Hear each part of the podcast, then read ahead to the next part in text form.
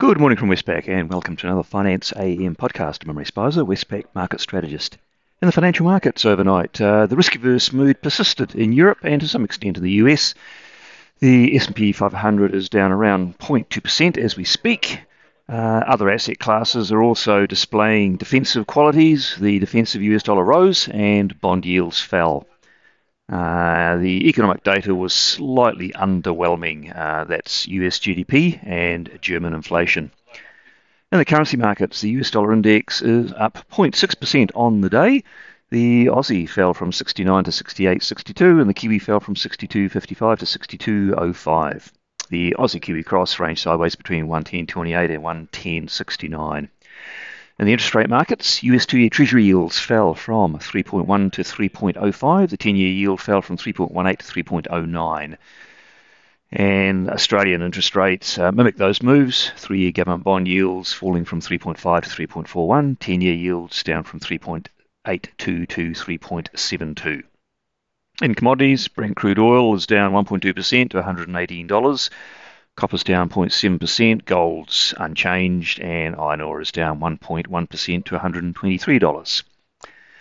Now, there was uh, quite a bit of um, uh, economic information for markets to digest overnight. Uh, starting with the US, we had the third, sorry, the third estimate of first quarter GDP uh, it was revised lower. So uh, remains in contraction mode, uh, and even more so from a minus 1.5 to a minus 1.6% annualized pace. Uh, that's not a big downgrade, but uh, there was quite a large downgrade in personal consumption, uh, which caught the market's eye. And then uh, in Germany, uh, CPI inflation was lower than expected uh, at an 8.2% annualized pace. Uh, markets were expecting 8.8%. So very early and tentative indications that inflation may have peaked. Uh, in some parts of Europe, although I'd suggest it's probably too early to conclude that. Uh, we really do need to see another few months of data. Uh, there's quite a bit of um, central bank speak. Uh, the forum in Europe uh, was the um, focal point.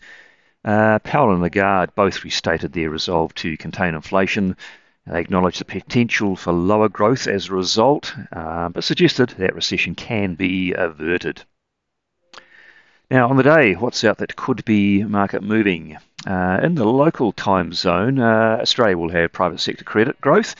New Zealand, uh, a couple of points for markets to focus on. The monthly ANZ Business Confidence Survey, uh, not so much for headline confidence, but for the underlying inflation related uh, components. So we'll be watching inflation expectations uh, as well as company pricing intentions.